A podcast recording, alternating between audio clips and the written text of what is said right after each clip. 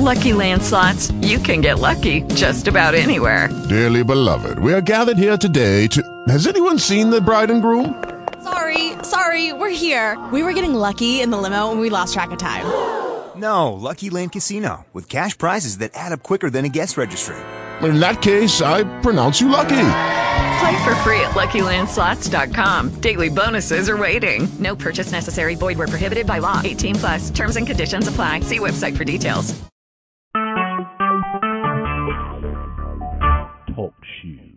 Recorded live. Greetings, welcome to today's broadcast of this Gospel of the Kingdom, brought to you by I the Light Ministries.com. This is Pastor Tim of I Saw the Light Ministries, and today uh, on this broadcast is the live Sabbath services of I Saw the Light Ministries coming to you from East Tennessee. And uh, today's date on the Roman calendar is August 8th, 2015 and in God's created calendar, it is the 23rd day, of the fifth month. So we're going to uh, do a couple of worship songs here and prayer, and then we'll get in today's sermon. So if everybody will please stand, and uh, we'll start with the uh, yellow songbooks on top there.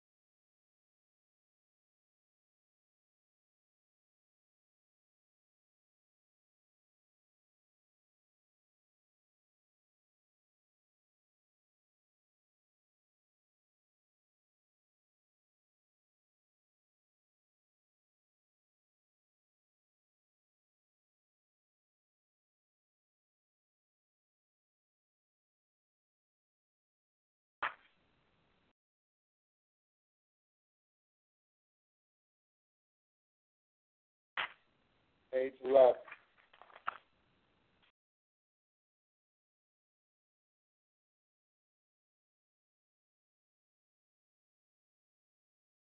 Good.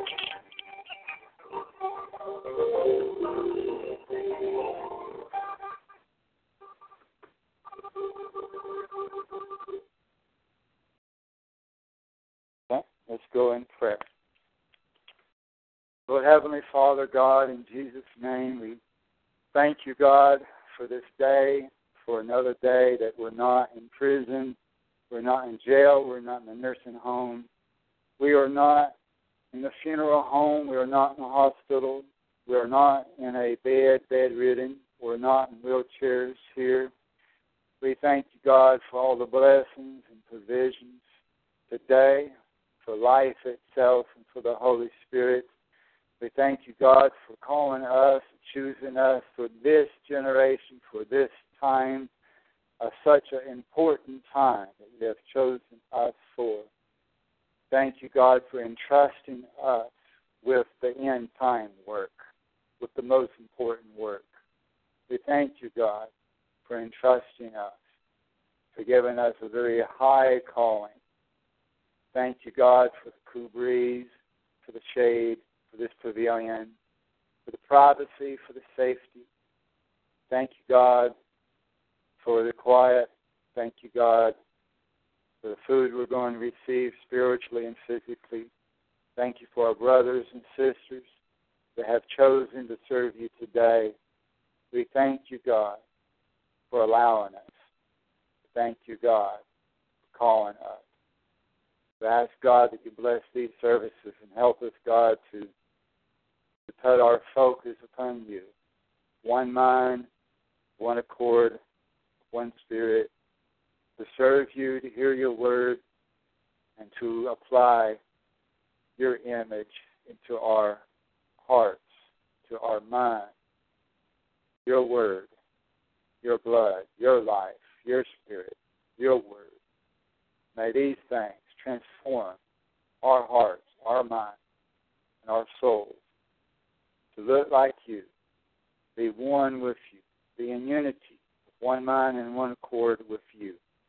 Not be rebel, not be rebellious, to not be resistant to the truth, to your word, to your spirit, to your love, but to be in agreement, walk in agreement. You may dwell in us and us in you. Ask God your will be done in these services, blessed in hearing and the receiving. And everything that's done, let it be to the Father's glory. In Jesus' name, so be it. Amen. Praise God. You may be seated.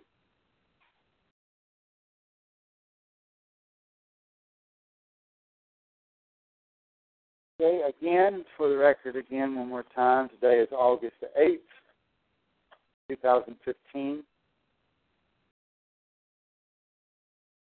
AD, the year of our Lord Jesus Christ. God's created calendar, the 23rd day of the fifth month. 23rd day of the fifth month.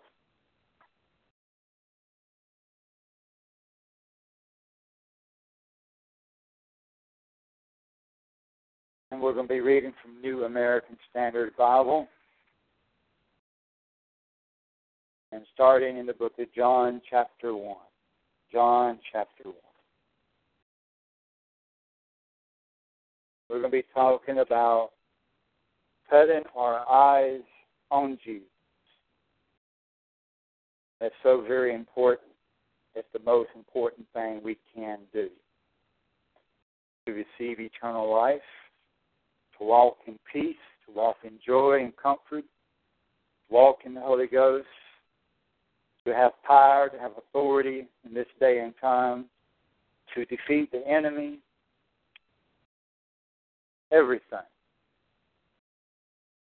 All of our goals, all of our purposes, all of our needs can be met by putting our eyes on the shepherd who leads the way.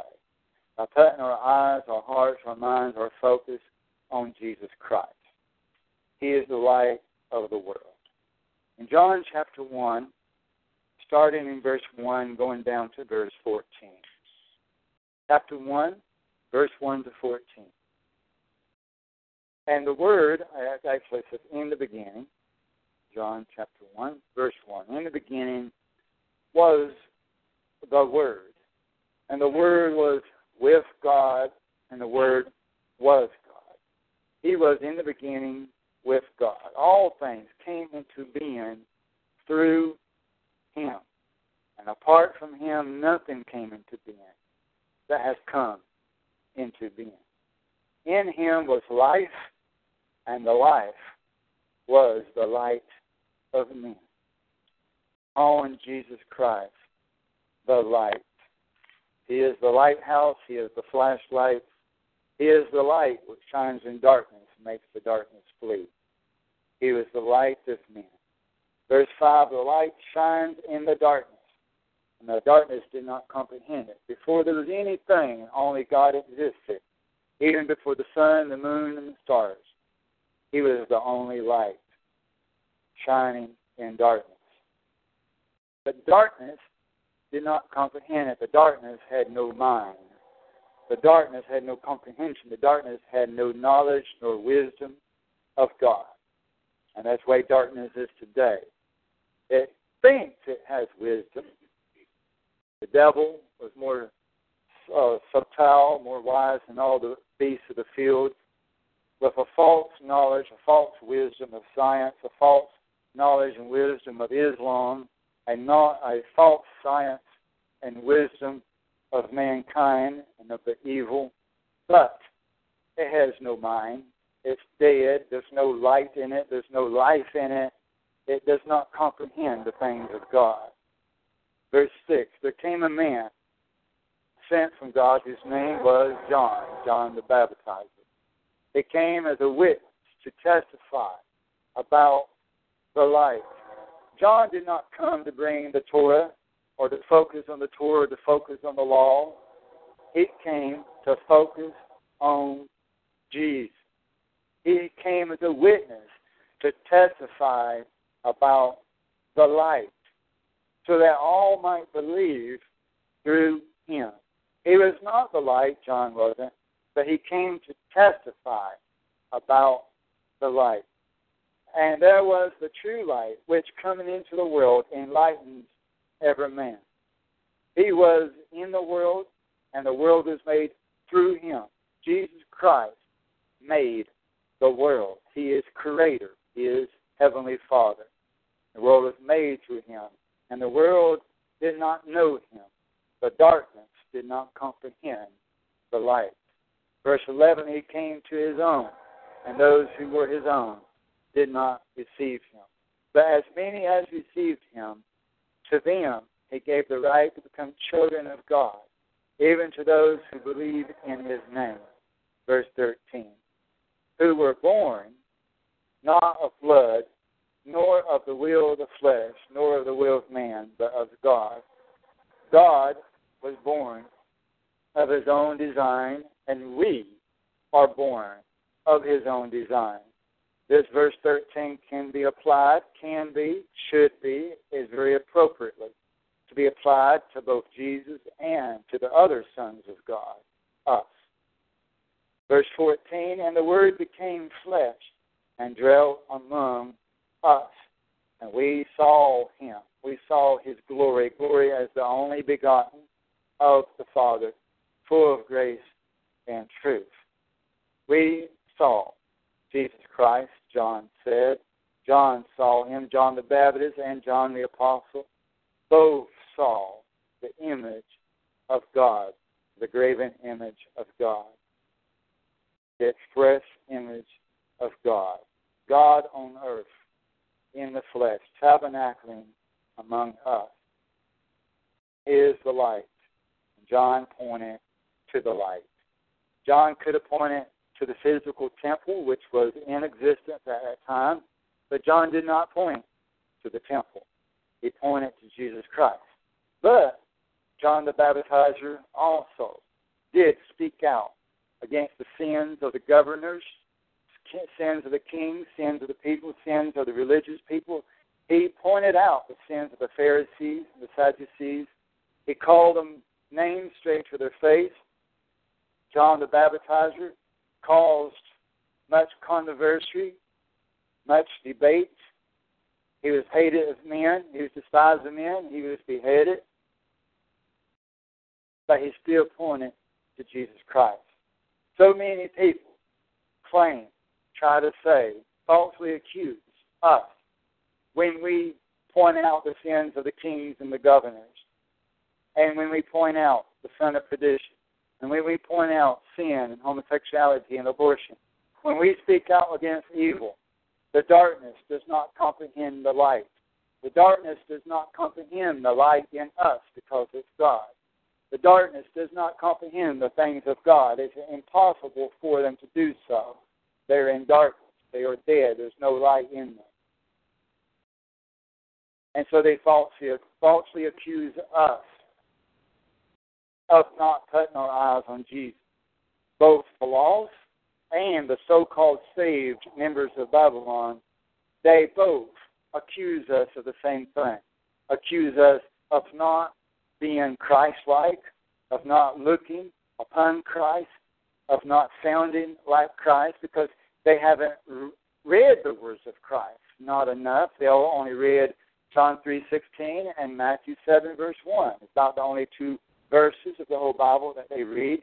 Judge not, and all you got to do is believe. Uh, so they're very selective in the verses that they choose and scratch everything else, ignore the Word of God. It's not really in them of how to live in the light. Falsely accusing the light, falsely accusing the sons of God, falsely accusing the family of God, the children of God, and the servants and the ambassadors of God. But the truth is, when we point to the son of perdition, when we point to the sins of the world, when we point to judgment in the land, when we point to fulfilled prophecy, when we point to the coming great tribulation, we're pointing to Jesus Christ. We are pointing that all these things are pointing to Christ, even as the law pointed to Christ, even as the temple pointed to Christ, even as our physical body temples are supposed to point to Christ. We point to Christ. Our eyes are on Jesus when we're speaking of all these things, because all these things are written in the Word of God. All these things are written in the Holy Scriptures as a witness to us. And all these things bring glory to God when we point them out. For the light manifests what is in the dark. The light manifests the truth and reveals things that don't want things to be revealed. Darkness don't want things to be revealed. But by the light, it's revealed. By the light, man's sins are revealed. By the light, that's why they don't like us. That's why they hate us. Because the light manifests their sins. The light shines upon them. And they're vampires in the dark that resist the light, can't stand the light. Because light will kill darkness. Light will kill darkness. Amen. But for us, for us, in this dark world, as we're living in this intensely dark world that's getting darker by the moment. And we feel that darkness. We see that darkness in the world. We see that darkness in people walking down the street, walking in Walmart, all the stores, restaurants, places where we go, in our families, our friends, our coworkers, our neighbors, TV. Everywhere we look, there is darkness manifest. And it's gross. We don't like it. The darkness is the enemy of God, and it is our enemy. And because of all that darkness,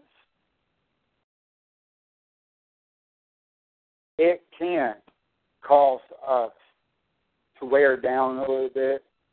It can cause us to feel weary, to feel stressed, frustrated, it can cause us feel weak. It can cause us to feel like that it can cause us to feel sick. It can also cause us to falsely accuse ourselves. It can also cause us to falsely think that we're pointing totally to the darkness and not to God at all. That's their accusation. That's the false accusation of the devil. That's the false accusation of the lost. And after you hear it so many times, and after you keep pointing and keep pointing and keep pointing toward sin, toward darkness, toward Christmas, toward Easter, toward Valentine's Day, toward all the evil and deception in the world, and you keep pointing it out, and you keep looking at it, and you keep looking at the son of perdition, the fallen angels, the demons, and that Rome, and that sin, and that darkness, and that evil, and that sting, and that pollution, and that deception that can kind of wear, wear you down and make you wonder is your eyes really on God? And the answer is if you're pointing at all these things for God, for the sake of the kingdom, to wake people up, and to keep yourself unpolluted from the world and to try to save their lives, yes, your eyes is on God. But we have to have the right balance and we have to take time to look directly at the light. Even though when we point out all the darkness of the world, to save them and to keep us unpolluted from the world. With much reason, very just reason, that we look at the darkness and take that and point to Christ and point them to Christ. All this has its purpose. But we have to also take time to look directly at the light. Take time to look directly at Jesus Christ. So we're going to focus a little bit on that. We're, today we're going to take time to focus more directly on Jesus Christ himself. Let's look at chapter 3. John chapter 3, verse 19 to 21. Chapter 3, verse 19 to 21.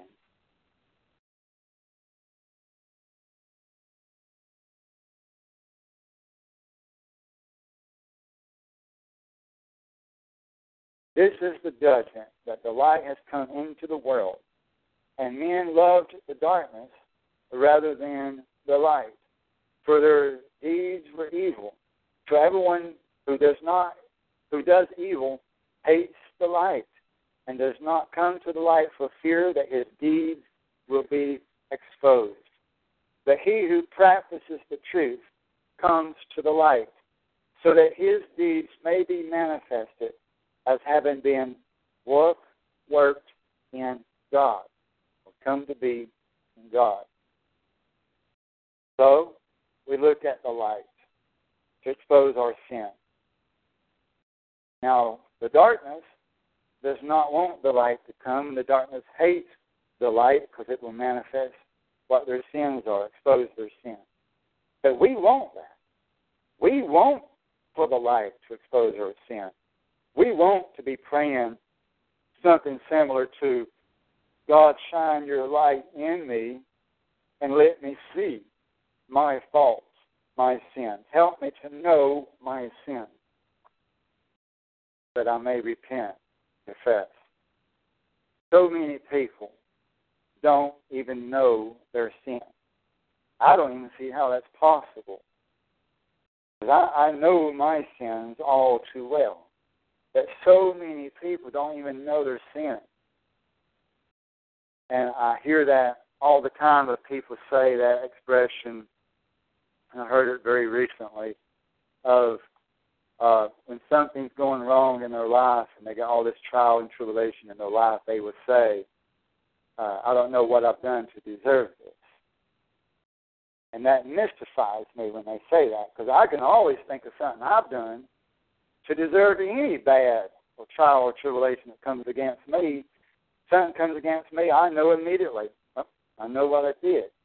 So it just mystifies me of how somebody can say that they don't know what they've done to deserve something.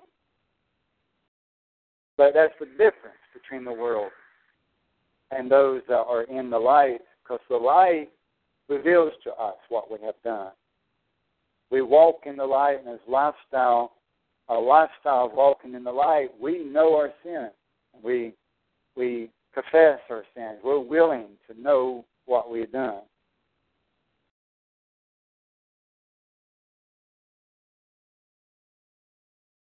Now let's go to chapter 5,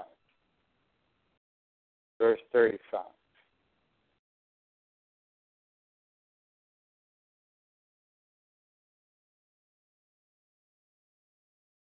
535. Talking about Jesus says he was the lamp that was burning and was shining, and you were willing to rejoice for a while in his light. God is the light. He is the lighthouse. He is the flashlight. He is the lamp that was burning and was shining, and you were willing to rejoice for a while in His light. We need to rejoice in His light.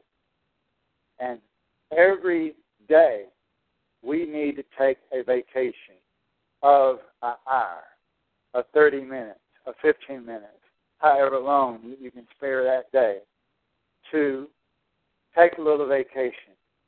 Take a hour, take a while to rest in Jesus Christ, to rejoice in Jesus Christ.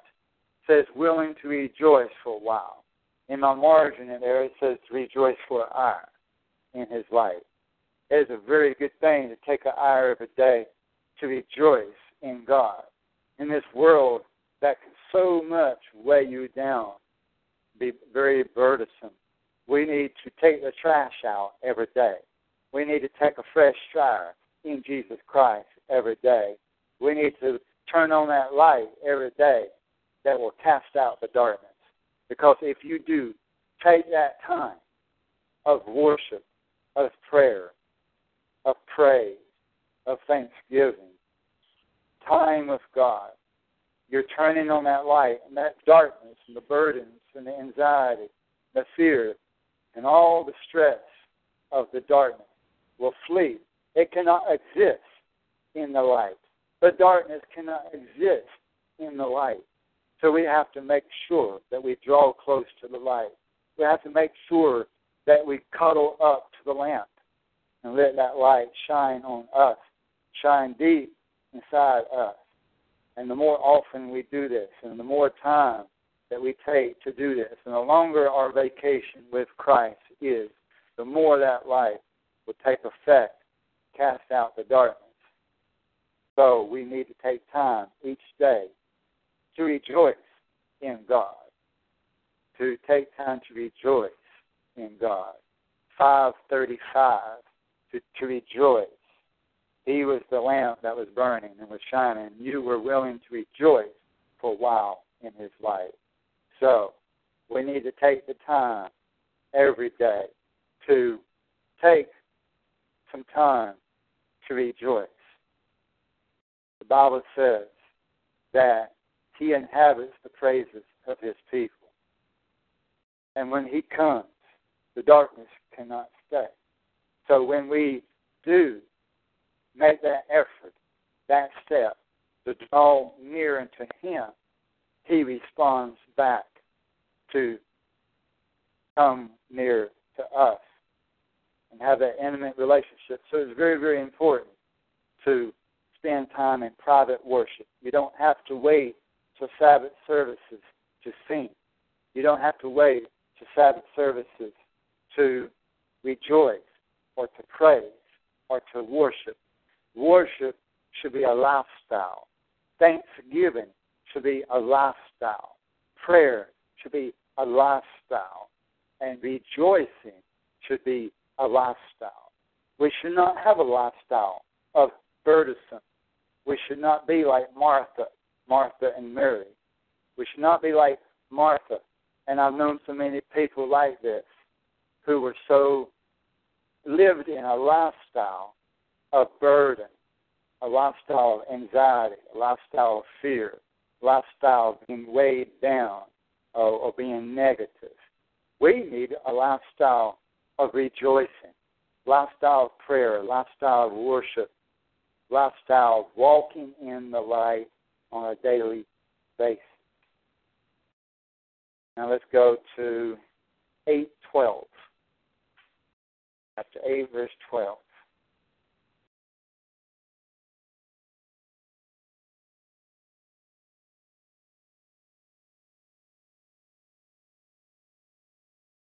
Then Jesus again spoke to them, saying, I am the light of the world. He who follows me will not walk in the darkness, but will have the light of life.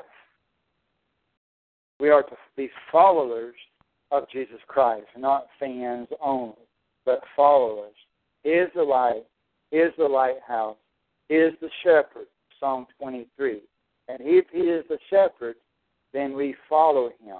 We follow the light. Where the light goes, we follow him. And if we're following the light, we won't walk in darkness. we won't sin. We won't curse the more that we walk in the light.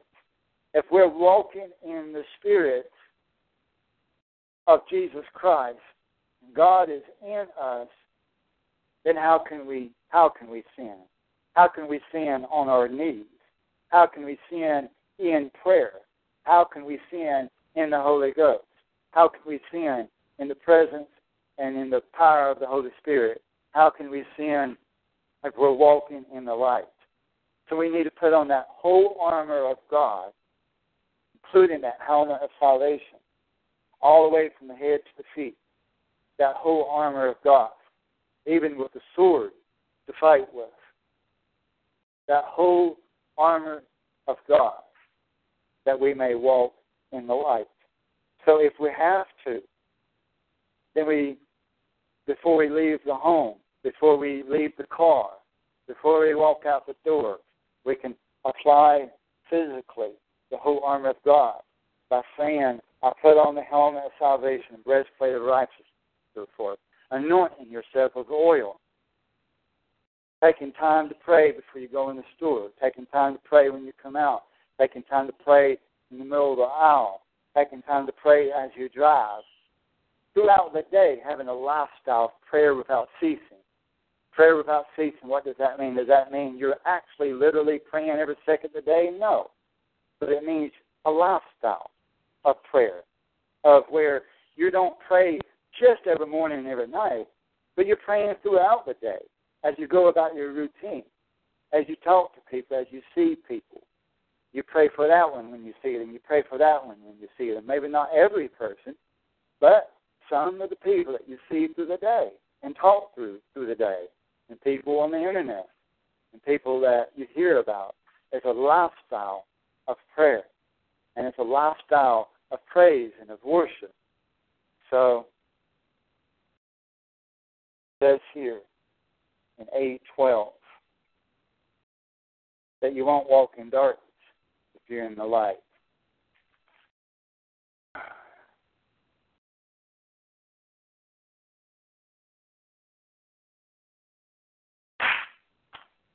Gotcha. I murdered a spider in the middle of the service. and so, a lifestyle of prayer, I say, Thank you, God, for giving mankind dominion over the crawling and creeping things of the earth and over the flying gnats and flies. I take power and authority over the prince of the flies. I take power and authority over these things. Amen. So a lifestyle of prayer, power, authority, walking in the light. Every time I kill a bug, I pray just about. Sometimes not. Sometimes I neglect it. But a lot of times, you know, and when we drink, when we eat, when we do this, when we do that, it's a lifestyle. So we don't walk in the darkness if we're walking in the light. And we don't sin if we're walking in the light. That's something I got to work on. Something we all have to work on. To walk in the light more. And the more we walk in the light, the less we'll walk in darkness and less we'll sin until we do become sin free. And people's like, that's impossible. It's not impossible. God said to be holy as He is holy, to be perfect. He said so. And it would not tell us to do so. We're going to read more scriptures about this. So it's not impossible. We just got to walk in the light. We just got to look at the light more directly. We got to look at everything. We got to be conscious, not bury our head in the sand. And everything points to Christ. Everything points to Christ. Everything. There's nothing that came into being that did not come through Him. He created all things, even the devil. He created all things, even the son of perdition. He created all things, including the fallen angels, knowing that they would fall. Everything points to Christ. And He is in total control. And everything that's happened is meant to be. So we walk in the light. So let's look at chapter 9, verse 5. 9 5.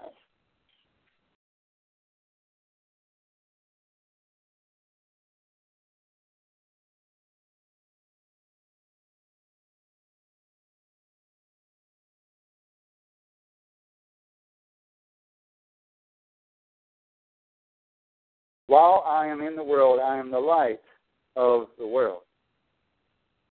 Now, he's always the light of the world, but he's saying that when he was in the world, that he was the bright light, that he was the flashlight shining in darkness, even as we should be now that he's gone back to the Father, the larger measure of the Holy Spirit. Now let's look at chapter 11, verse 9.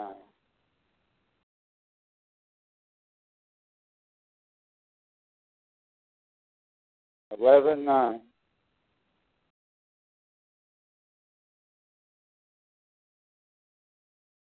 Jesus answered, Are there not twelve hours in the day? If anyone walks in the day, he does not stumble. If we walk in the light, we do not stumble, we do not sin, because he sees the light of this world. If our eyes are on Jesus, we cannot stumble. How can we stumble? How can we sin when we're looking at Jesus? If we look at Jesus, do we not know he's looking straight back? So how can we sin? If anyone walks in the day, he does not stumble because he sees the light of this world. But if anyone walks in the night, in the night, he stumbles because the light is not in him. So the more we sin, the more I sin, the more darkness is in me. So I have to return back to the light. Look at the light. Talk to the light. Have a relationship with the light. Walk in the light. Chapter 12, verse 32 to 36. 12, 32 to 36.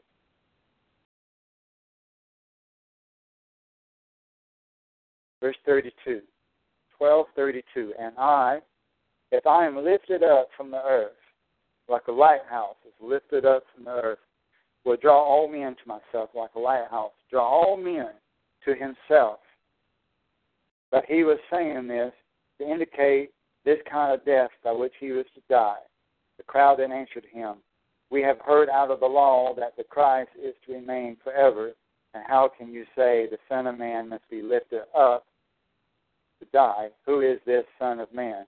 So Jesus said to them, For a little while longer the light is among you. Walk while you have the light, so that darkness will not overtake you. He who walks in the darkness does not know where he goes. While you have the light, believe in the light, so that you may become sons of light. It's like taking a match or a stick into the campfire and and dwell in the light long enough, dwell in the fire of God long enough to when you pull away that you're still on fire. So you light other matches, you light other sticks by putting them in there. So the more that we are in the presence of God, we catch on fire for God. The more that we draw near to Him to rejoice in praise and worship in our private time during the week, every day taking an hour, every day taking a few minutes, every day taking a period of time to get into the light, to get into the fire of God, to dwell, to tabernacle, to sit, to wait for the promise from on high, to feel His presence, to worship, to lift our hands, to lift our arms in worship in our own home, in our cars, in our bathrooms, in our closets, in our bedrooms, wherever we are. Take time to worship, to praise on a daily basis, and have a lifestyle through the day, raising our hands as we walk through Walmart, raising our hands as we walk through our yard, as we walk down the street, not being fearful of any man, of what they think or do. If we have joy in our heart, how can we hide it? How can we hide our light under a bushel? Let your light so shine before men that they may see the light of the world in you. We need to be less inhibited when it comes to shining. We need to be less inhibited when it comes to rejoicing and praising and thanking God and talking to God. We need to be less inhibited about praying and worshiping and serving God. We need to confess God before man, not being ashamed of Him and not being ashamed of the gospel.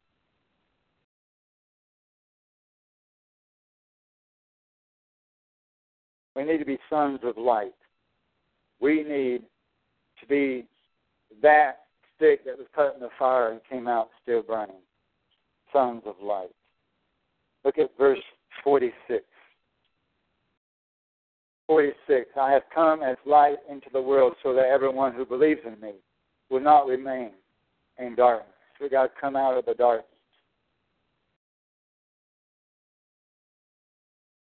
Chapter 14, verse 1.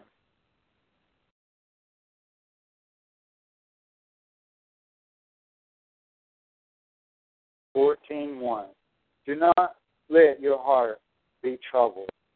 Believe in God, believe also in me. Do not let your heart be troubled.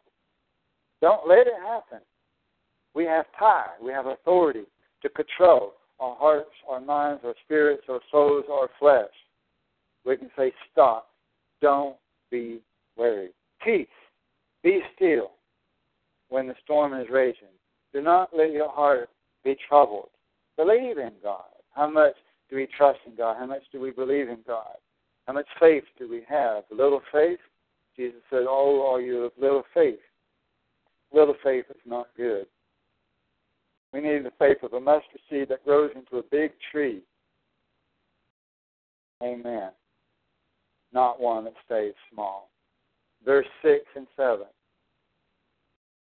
Verse 6 Jesus said to him, I am the way and the truth and the life. Jesus is the way. So we got to look to Him. He knows the way. He is the way. We got to look to Him. We got to take time to put our eyes on Jesus Christ directly. I am the way, the truth, and the life. He is the shepherd. No one comes to the Father but through me. So if we want to go to the Father, we got to put our eyes on the shepherd. We got to put our eyes on Jesus, and then we'll see the image of God. We got to put our eyes on Jesus, the mediator between us and the Holy Spirit. We have to put our eyes on Jesus. Verse 7 If you had known me, you would have also known my Father also. From now on, you see, you know him and have seen him. When we look at Jesus, we look upon the Father. We see the Father through Jesus Christ. So we got to look in order to see. So we got to take time to see. Take time to see. Verse 15. If you love me, you will keep my commandment. So we got to keep his commandment. I will ask the Father, he will give you another comforter, another helper, meaning another manifestation of himself. That he'll come in another role, in another manifestation that he may be with you forever. That is the Spirit of truth. He is the Spirit of truth. There is only one Spirit of truth. That is the Spirit of truth, whom the world cannot receive because it does not see him. Do we see him? It does not see him or know him. But you know him because he abides with you and will be with you. Who is that? That's Jesus Christ. Amen.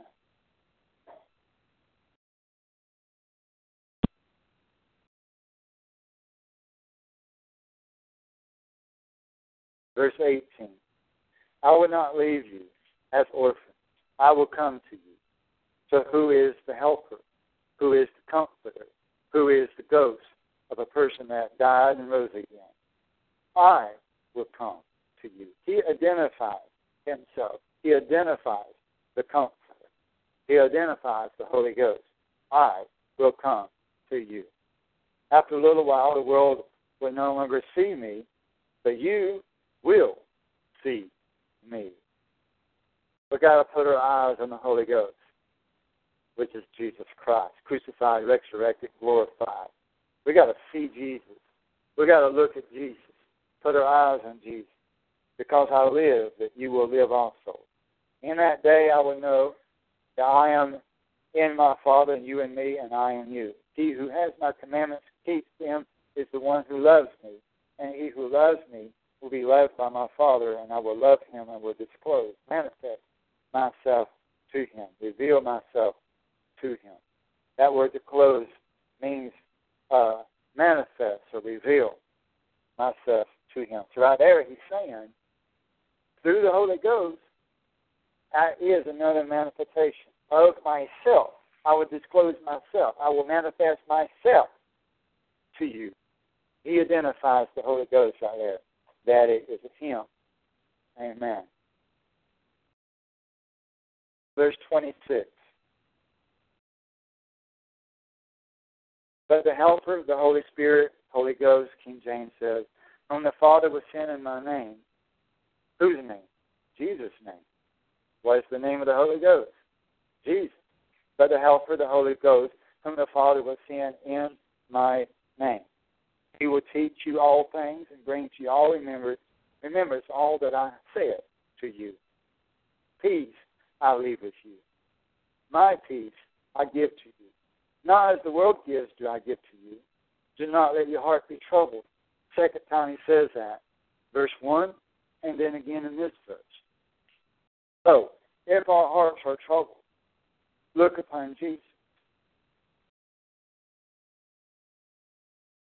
If our hearts be troubled, if we don't have peace, if we don't have enough peace, look to Jesus. How do we do that? Take time to rejoice, to look upon the positive things, the things that are praiseworthy, Philippians 4. Yes, we got to look at the darkness. We can't bury our heads in sin. It is our job and our duty as members of this congregation, of this work, of this kingdom, of this ministry, to point and look and to show people who the son of perdition is so that they may escape him, so that they will not fall victim to him. We need to point out the Catholic Church, the Church of Babylon, Islam, adultery, homosexuality, the identity of the four horsemen, the identity of the son of perdition. That is our job and our duty. That is all for Jesus. It's all for Jesus. It's all for Jesus. So remember, when you are weak, when you are burdened, when you are weary, when you are fearful, when you are troubled, you got to say, stop. Peace. Be still. Look at Jesus. Worship, praise, fall to your knees. Raise your hand. Lift your voice and praise Jesus, and the burdens will roll away. It works every time. It always works for me. Always works for me. Look to Jesus. Verse 27 Peace I leave with you. He is the Prince of Peace. My peace I give to you. Not as the world gives do I give to you. Do not let your heart be troubled, nor let it be fearful. Amen. Praise God. These are good words to write down, to remember, to read in our times of trouble. Let's look at Isaiah 26 verse 3. Isaiah 26, verse 3.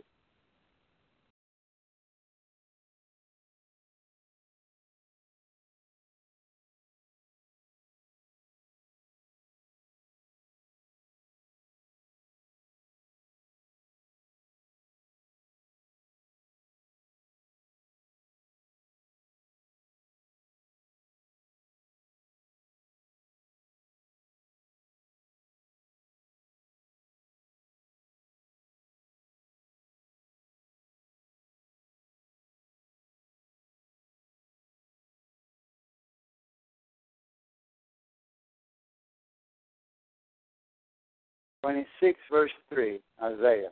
The steadfast of mind you will keep in perfect peace because he trusts in you. Amen. Perfect peace whose mind stays on you. Perfect peace. Perfect peace. Not just worldly peace, not just a little bit of peace, but perfect peace whose mind has stayed on thee. Perfect peace because he trusts. Because we trust because we trust in Jesus that He has power over the storm, that the storm has a purpose, that God is in control, that the Father sees the storm and is in control of the ship, and He is the lighthouse. Amen. Perfect peace. Trust in Jesus. How do we trust in Jesus? We look at the lighthouse. We look at Jesus. Matthew 4:12.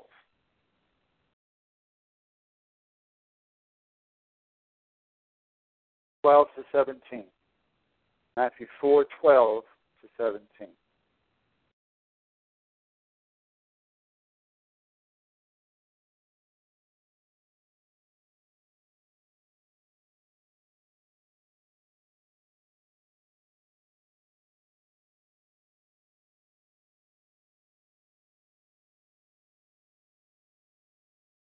Reading from New American Standard Bible, Matthew 4, verse 12. Now, when Jesus heard that John, talking about John the Baptizer, had been taken into custody, he withdrew into Galilee. And leaving Nazareth, he came and settled in Capernaum, which is by the sea, in the region of Zebulun and Naphtali. Verse 14. This was to fulfill what was spoken through Isaiah the prophet, quote, the land of Zebulun and the land of Naphtali by the way of the sea beyond the Jordan, Galilee of the Gentiles. The people who were sitting in darkness saw a great light. Talking about Jesus Christ. These people of the world sitting in darkness saw a great light and those who were sitting in the land and shadow of death upon them a light dawned. Amen. Praise God. Praise God. Jesus, that light. I saw the light. I was in darkness. I was had gone astray. I was in sin. But I saw the light. Not just any light, but the great light. Amen. Verse 17 From that time, Jesus began to preach and say, Amen. Now he said, Repent, for the kingdom of heaven is at hand.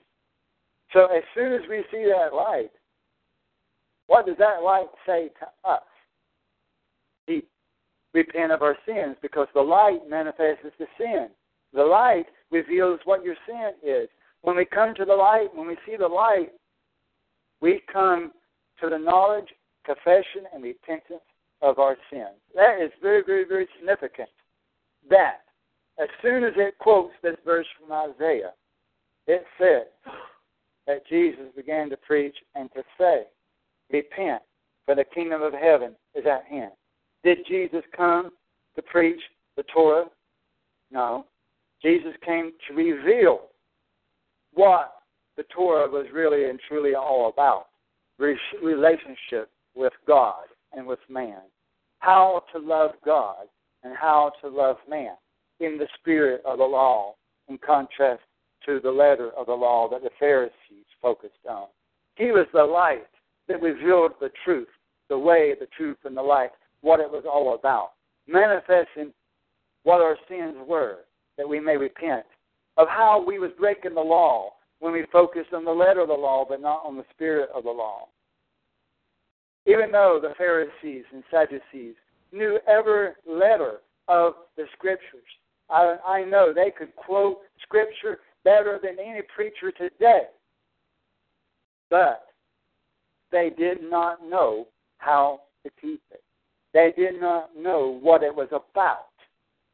Even today, so many people research into the letter of the law, focusing on the Torah, focusing on the letter, focusing on the law, but their eyes are not on Jesus. I know we must know the scripture from A to Z. We know we must know the scripture, and Jesus is the A to the Z, the Alpha and the Omega. We, he is the Word of God. We must know Him and His Spirit even more than the letter. We must know the author of the book more than the letter of the book.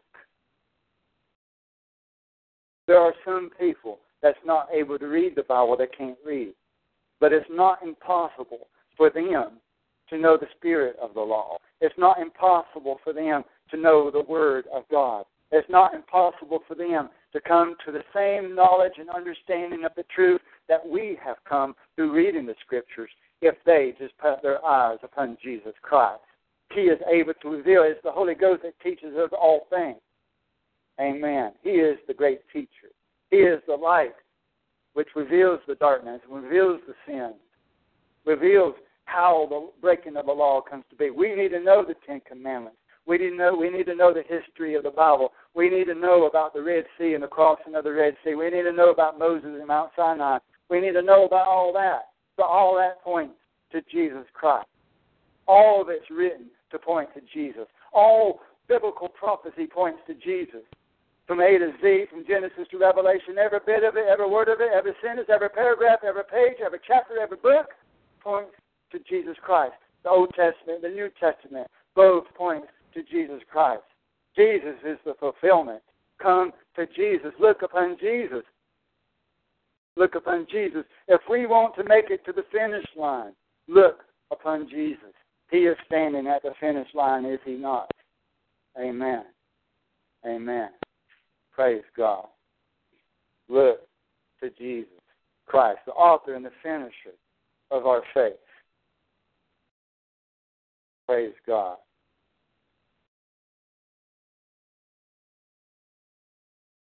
Let's look at chapter 16, verse 28. Matthew 16, 28.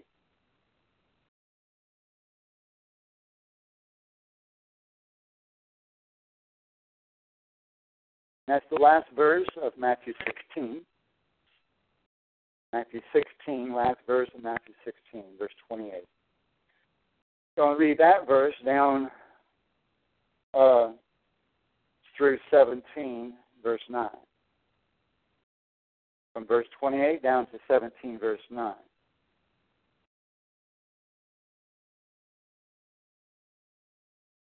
Chapter 16, verse 28 says, And remember that in the original scrolls, in the original scriptures, there was no chapter division.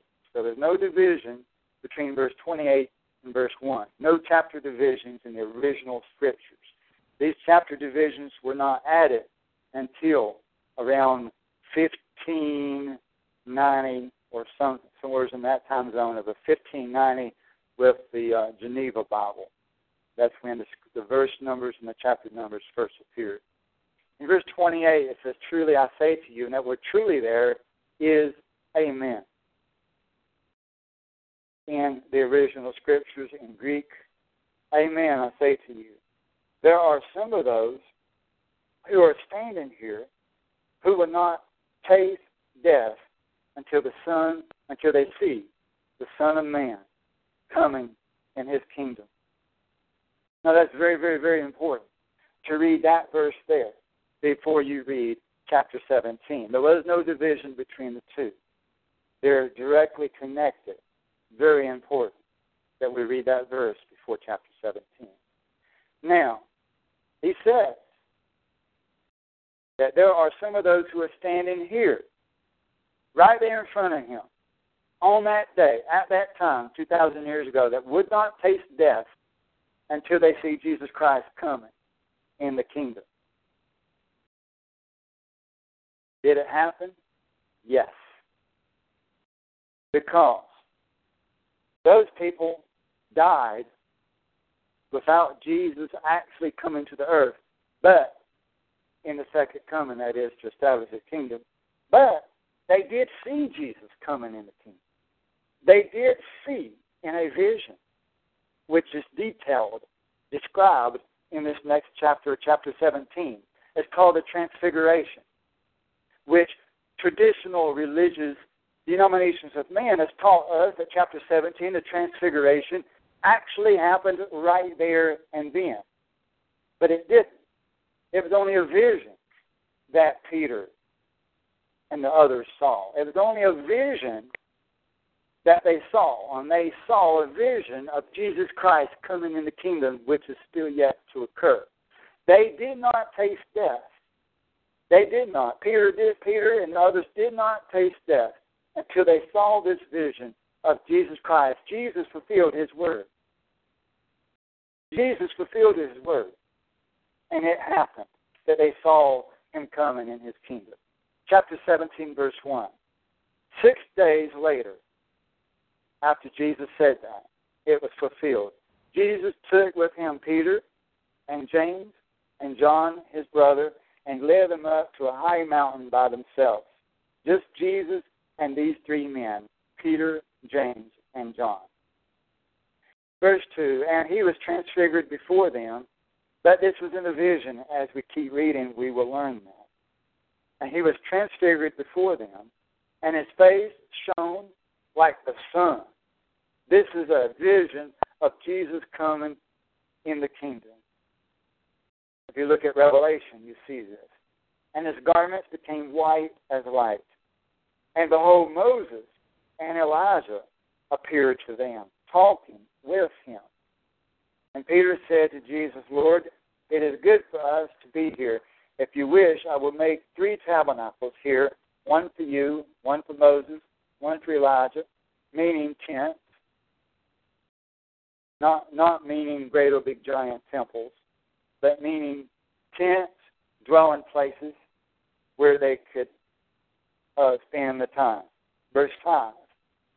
While he was still speaking, a bright cloud overshadowed them, and behold, a voice out of the cloud said, This is my beloved Son, with whom I am well pleased. Listen to him. And when the disciples heard this, they fell face down to the ground and were terrified. Notice they went face down, not backwards. You will never ever read anywhere in the scriptures where a obedient servant of God, obedient servant of God, went backwards. It's always only the sinners that fall backwards. Yes, God can make a person go backwards if you are a sinner, but the righteous always fall face down. If you do not believe me, search the scriptures and see. Without exception, the obedient always fall face forward, face down to the ground, and were terrified. Verse 7 And Jesus came to them and touched them and said, Get up and do not be afraid. And lifting up their eyes, they saw no one except Jesus himself alone. We need to see Jesus and Jesus alone. We need to put our eyes on Jesus and see Jesus and Jesus alone. Yes, we need to see everything and be conscious of everything and not bury our heads in the sand. But we need to take time to get away from the others, even as Jesus brought only these three men, not the whole crowd. It was a private situation. We need to get alone with God and put our eyes on Jesus and on the kingdom, on the finish line. We need to put our eyes on the same thing that Peter and John and who was it? James. We need to put yeah, James and John and Peter. We need to put our eyes on Jesus in the kingdom. Amen. Verse 9. And as they were coming down from the mountain, Jesus commanded them, saying, Tell the vision to no one until the Son of Man has risen from the dead. Amen. So right there, it was a vision that they saw. There's other clues to that as well. But it was a vision of Jesus in the kingdom. Put our eyes on Jesus in the kingdom, the finish line. Luke chapter 1. Book of Luke chapter 1, verse 76 to 79. Luke 1, 76 to 79.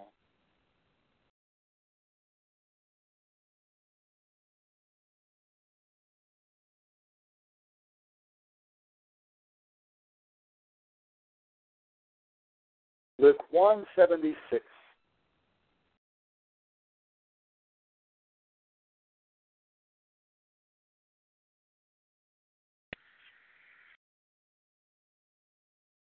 And you, child, talk about John the Baptist, will be called the prophet of the Most High. For you will go on before the Lord, prepare his way. That's talking about Jesus Christ going, prepare the way of the Lord, prepare the way of Jesus Christ coming. So here it calls Jesus Lord. Jesus is Lord.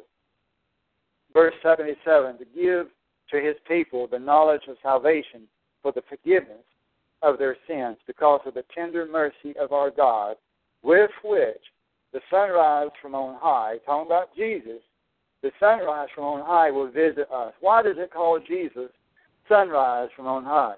Because the sun rises and the darkness sleeps. The sun rises as a new day, as a dawning of a new day, as a breaking of a new day. The night is gone. Weeping may endure for a night, but joy cometh in the morning. When that sun rises in our heart, we can have joy. Look to the light. The darkness will flee. Look upon the sunrise. Look upon Jesus Christ. Verse 79 to shine upon those, shine upon me, Jesus. To shine upon those who sit in darkness in the shadow of death, to guide our feet into what? The way of peace. If we need peace, if we need more peace, I need more peace. I need to look at the light more, to guide our feet that we will not stumble. Did it not say that before in the previous verses that we've been reading? About if we're in the light, we will not stumble. He will guide our feet so that we won't trip, so that we won't be caught in the snares, so that we won't be caught in the traps that's been laid along the way. Amen. In fact, verse 76 here, to prepare his ways. If you study the Greek there in Matthew and in Mark here about preparing the ways for the Lord and make way straight his path, it talks about preparing the roadway, about preparing the path to clear the potholes, to make it level. When the light of God shines upon the path, then it becomes level. It's not so much uphill, it's not so many holes in the surface because it is all sealed by Jesus Christ. That we can walk the straight and narrow path clearly, that we may see the way of that straight and narrow path without stumbling. Amen. The way of peace. The way of peace. Amen. Praise God. And the child continued to grow and to become strong in spirit. We need to become strong in spirit. And he lived in the deserts until the day of his public appearance to Israel. Amen. Now let's look at chapter 10. Luke 10 38. Praise God. We want to look at a lot of scriptures which point to Jesus Christ. Here a little, there a little, line upon line, precept upon precept. Luke 10 38.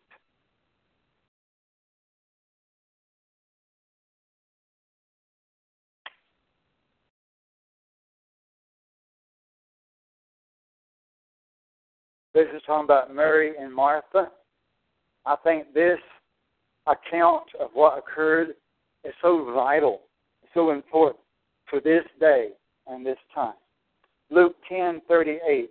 Now, as they were traveling along, as we are traveling along in this journey that we are on as pilgrims and strangers in this land, now as they were traveling along, he entered a village, and a woman named Martha welcomed him into her home. There's a lot of people welcoming Jesus Christ into their home, but then they become burdened by the presence of the Lord. She welcomed Jesus into her home, but then she became burdened by serving him. Verse 39 She had a sister called Mary who was seated, she was at rest.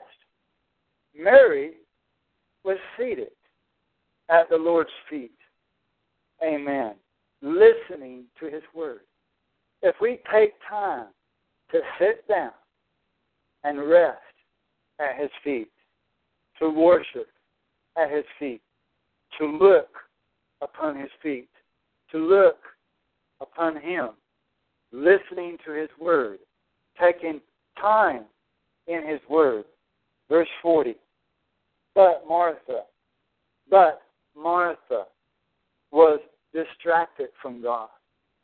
Martha was distracted with all her preparations, and she came to him and said, Lord, and she called him Lord, and welcomed him into her home and called him Lord. Do you not care? So many people say that to God. Do you not care? Do you not care that my sister has left me focusing on herself, her burden, her trial, her tribulation, has left me. I, I, I have left me to do all the serving alone. Then tell her to help me. She's commanding or asking of the Lord what he needs to do, trying to tell God what to do. We do that in our prayers so much. Instead of what I need to do to make things better, pointing the finger what's happening with somebody else and what God needs to do. God knows what He needs to do. God already wants to do. God is already trying to do everything that He needs to do, wants to do. He knows His work. We need to focus on loving Him and loving our sister, loving our brother, the Ten Commandments. The spirit of the law is to love God and to love fellow man as ourselves. Verse 41 But the Lord answered and said to her, Martha, Martha, you are worried and burdened about so many things. We got to be careful to not be worried and burdened about so many things. God is in control. The only one thing, only one thing is necessary. For Mary has chosen the good part. We choose what to spend time on. We choose what to focus on. We need to choose the better part. Yes, these other things need done. We need to do that chore and this chore and that chore and this chore. Other things need done. We don't neglect the things that need done. We don't neglect the work of the ministry. We don't neglect the things that we need to do our bills, the washing of clothes, the mopping, the sweeping, the dusting. These things need done. So we don't neglect those things, but we have to look upon Jesus as we do these things. That we're doing these things unto the Lord. That what we do and anything that we do, we do unto the Lord. And whatever we do, we do unto the Lord. Praise God. We do it to serve God. And as servants of God, it is not burdensome to serve the King if we love the King. It is not burdensome to be the servant if we love our master. We don't want to leave our master. We will stay with our master forever and ever and ever. We love him and he treats us well. And we are not burdensome because that we love the master. Amen.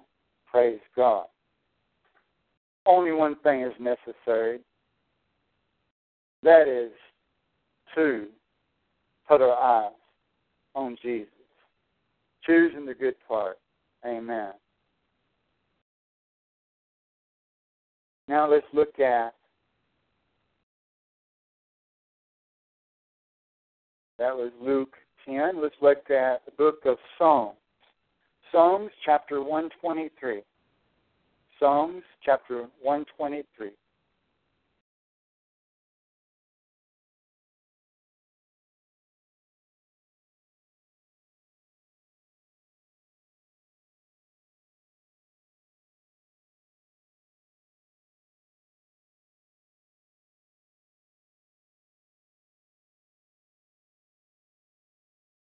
Verses 1 and 2, Psalm number 123. Praise God. Psalm 123, verse 1. To you I lift up my eyes. Talking about the Lord. Talking about God, talking about Jesus. To you I lift up my eyes. So often we are looking down, burdensome, tired, weary, wore out. But we lift up our eyes. To you I lift up my eyes, O you who are enthroned in the heavens. God is still on his throne. He is in control. Look to Jesus Christ. Verse 2 Behold, as the eyes of the servant look to the hand of their master, as the eyes of the maid to the hand of her mistress, so our eyes look to the Lord our God. Look to the Lord, all capitals, almighty, all great, A to Z, the fulfillment of all things, our finish line, author and finisher of our faith, our King, our Lord, and our God. So our eyes look to the Lord, our God, until He is gracious to us. Amen. Praise God. Look at the book of 1 John over there next to the book of Revelation. 1 John chapter 1.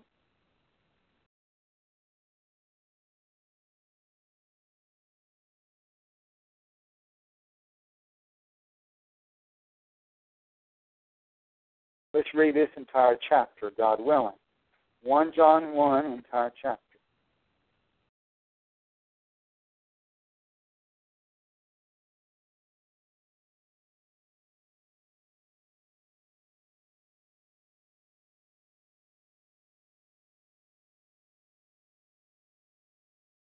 book of 1 John, chapter 1, verse 1.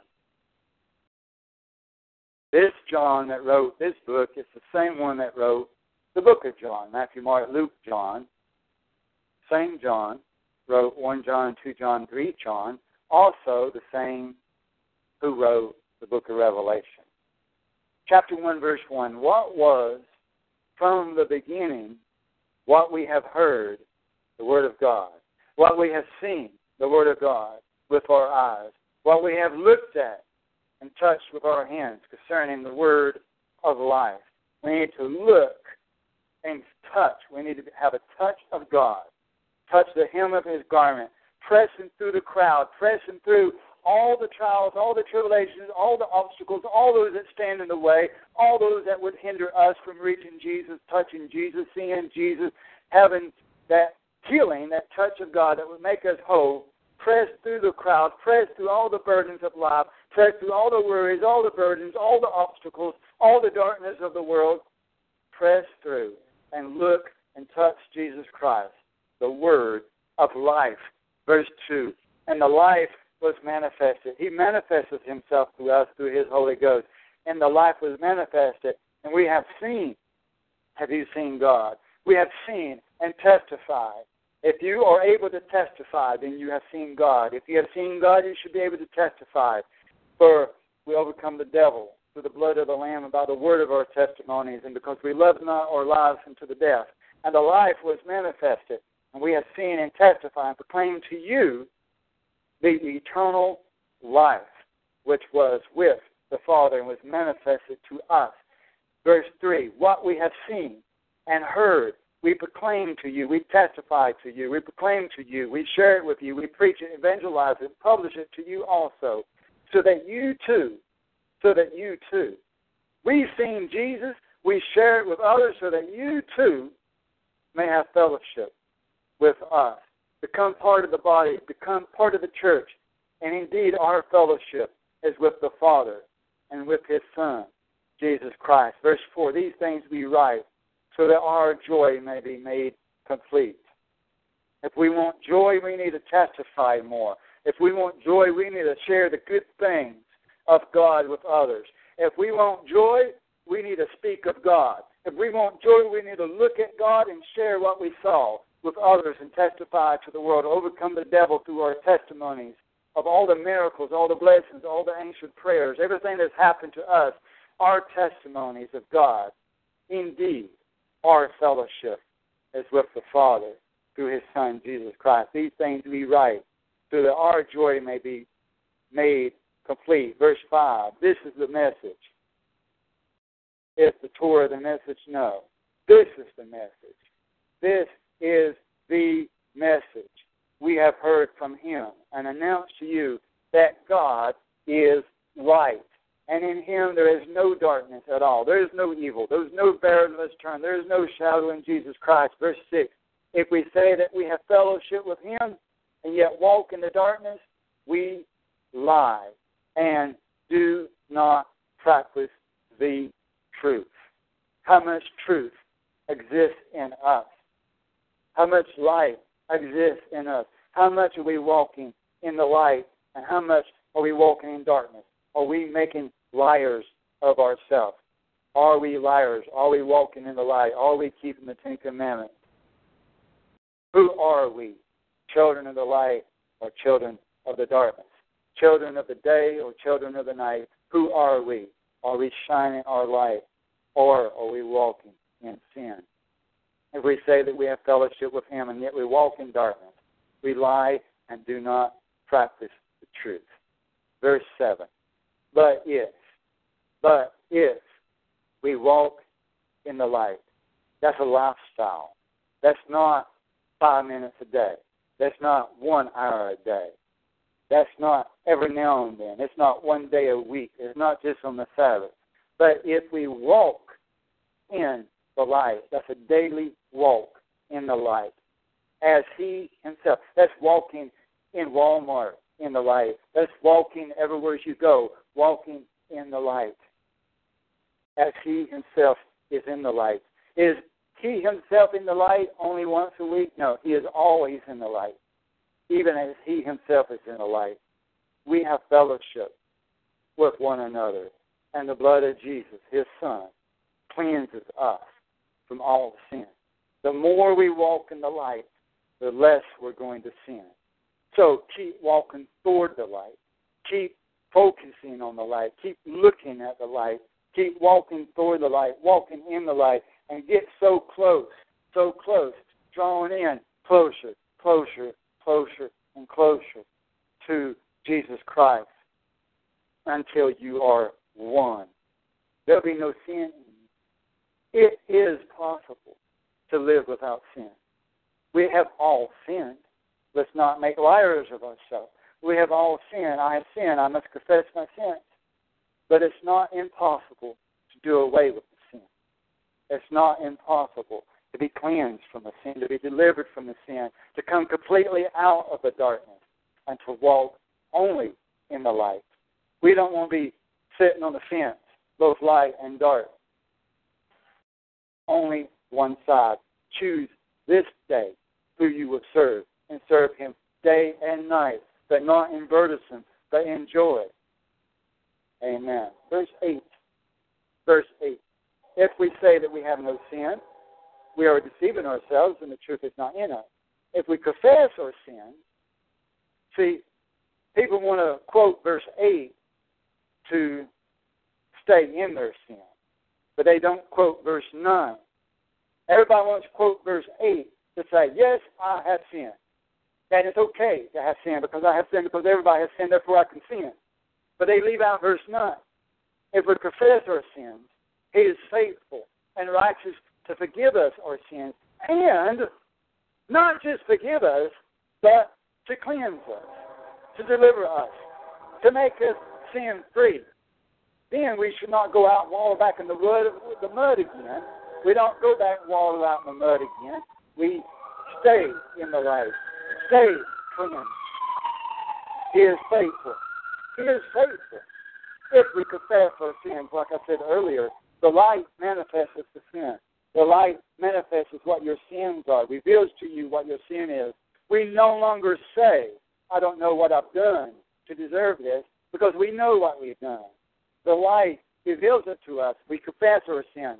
If we confess our sins, He is faithful and righteous to forgive us our sins and to cleanse us from all unrighteousness, not just a little bit of it, not just certain things, but every bit, all unrighteousness that is, is in our heart, all the unrighteousness in our minds, all the unrighteousness in our life, every bit of it will flee. The closer we get to the light, more that we walk in the light, the darkness cannot exist.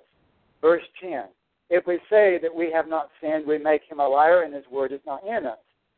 So we have to confess our sin.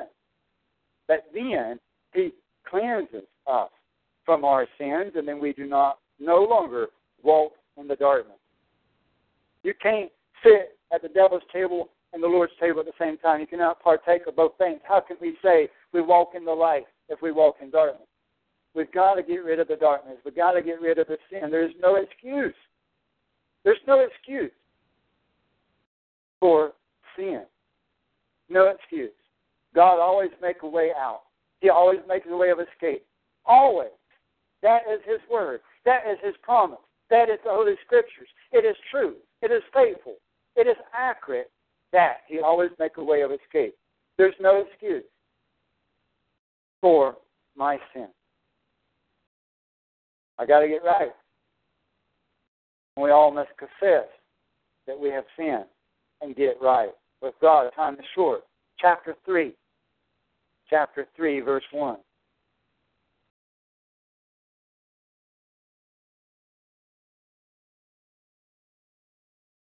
Look at these 10 verses here. 1 John chapter 3. 10 verses. 1 John 3, verse 1. See how great a love the Father has bestowed on us, that we would be called children of God, and such we are. Do we act like our Father? Children of God. Do we act like we're children of God, or do we act like children of hooligans? Do we act like children of the devil, or the children of God? We need to make our Father proud, obey our Father, respect our Father. Is not that one of the Ten Commandments? To honor our Father and our Mother. And who, what greater Father than our Heavenly Father? Called children of God, such we are. I heard on the radio, I think it was today, perhaps, and if not, then yesterday, about some group somewhere. I think in Africa or Middle East or somewhere, wherever it was, about some group of people that could sit. Oh, it was some kind of Indian group in in America, some kind of Indians up in Wyoming or something, and they were saying that these people consider themselves as holy people. Do we consider ourselves as holy people? We should. We should consider ourselves as saints. And I've heard people say, well, I'm not a saint. Well, you need to be. We need to be a saint. And people always excuse for this, excuse for that, or uh, excuse. We need to be a saint. That's what the Bible wants to call us. That's what the Word of God wants to call us. It's what the Father wants to call us. It's what our Lord and Savior, He wants to call us saints. There are such a thing as saints. There are saints on here on this earth. I don't know where they are, but there are saints here on this earth. We need to consider ourselves holy unto the Lord. Holy. We need to become that bride without spot, without wrinkle, without blemish. It is not impossible. It is written in the Scriptures that he is coming back for such a bride. He is coming back for such a, a church without spot, without wrinkle, without blemish.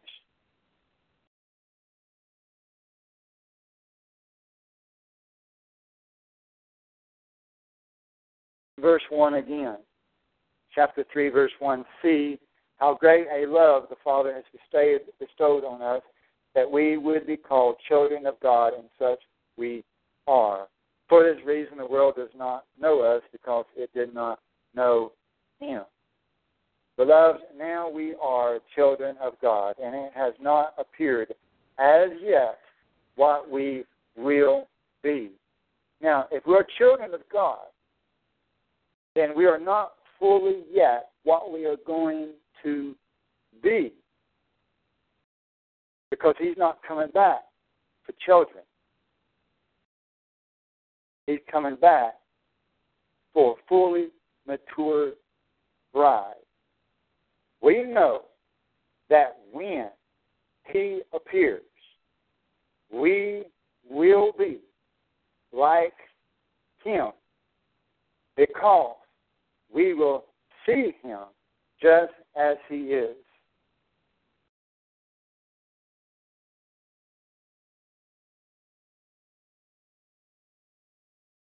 So we're going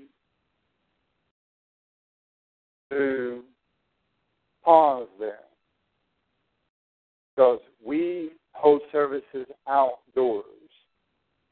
And in this situation, we have times that come that we must pick up and move, go to another location.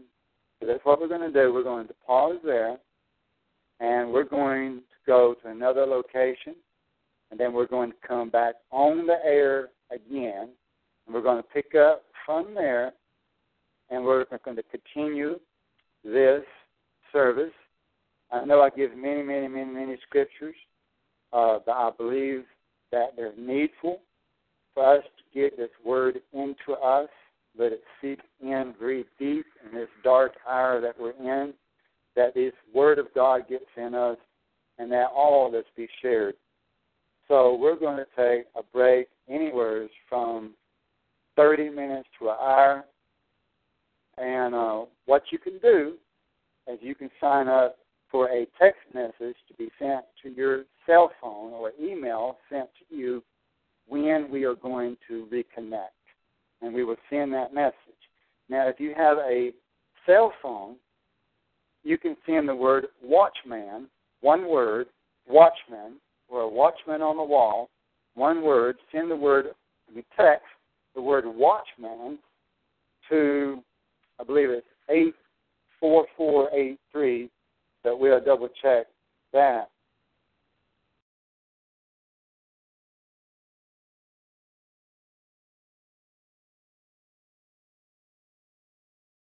And if you want it to be sent a newsletter, I mean a uh, email instead of a text message, then you can um, sign up on the website.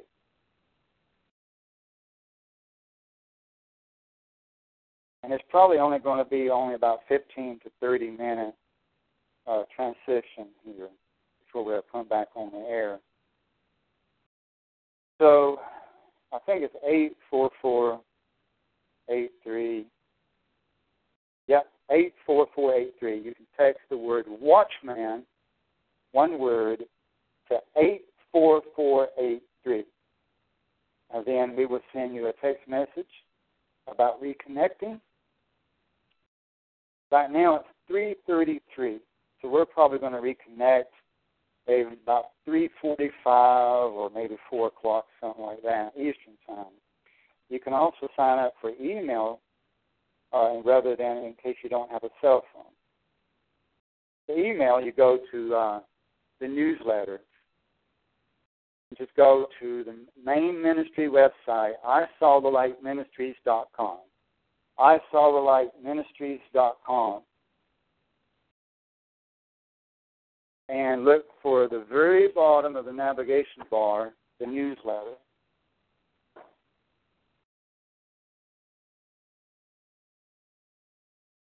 Then when you come to the newsletter, you will find the link for subscribing to notifications of the newsletter. All right? Now, we're here every Saturday at 2 o'clock p.m. Eastern time, every Saturday at 2 o'clock p.m. Eastern Time. And we also have a broadcast in Detroit, Michigan, every Sunday morning at 11:30 a.m. Eastern Time, and Cincinnati, Ohio, radio broadcast every Wednesday morning at 11:30 a.m. All this information and more is available on the main ministry website, I saw the light ministries.com. I saw the light ministries.com. We're going to take a break here, move locations, and then we'll be right back about 15 to 30 minutes, and we'll send a text message just before we connect. And you can connect back at the same phone number and also on TalkShoe as well. Thank you for listening, and we hope that you will reconnect with us again here in a few minutes. But may God bless you in amazing ways. Amen.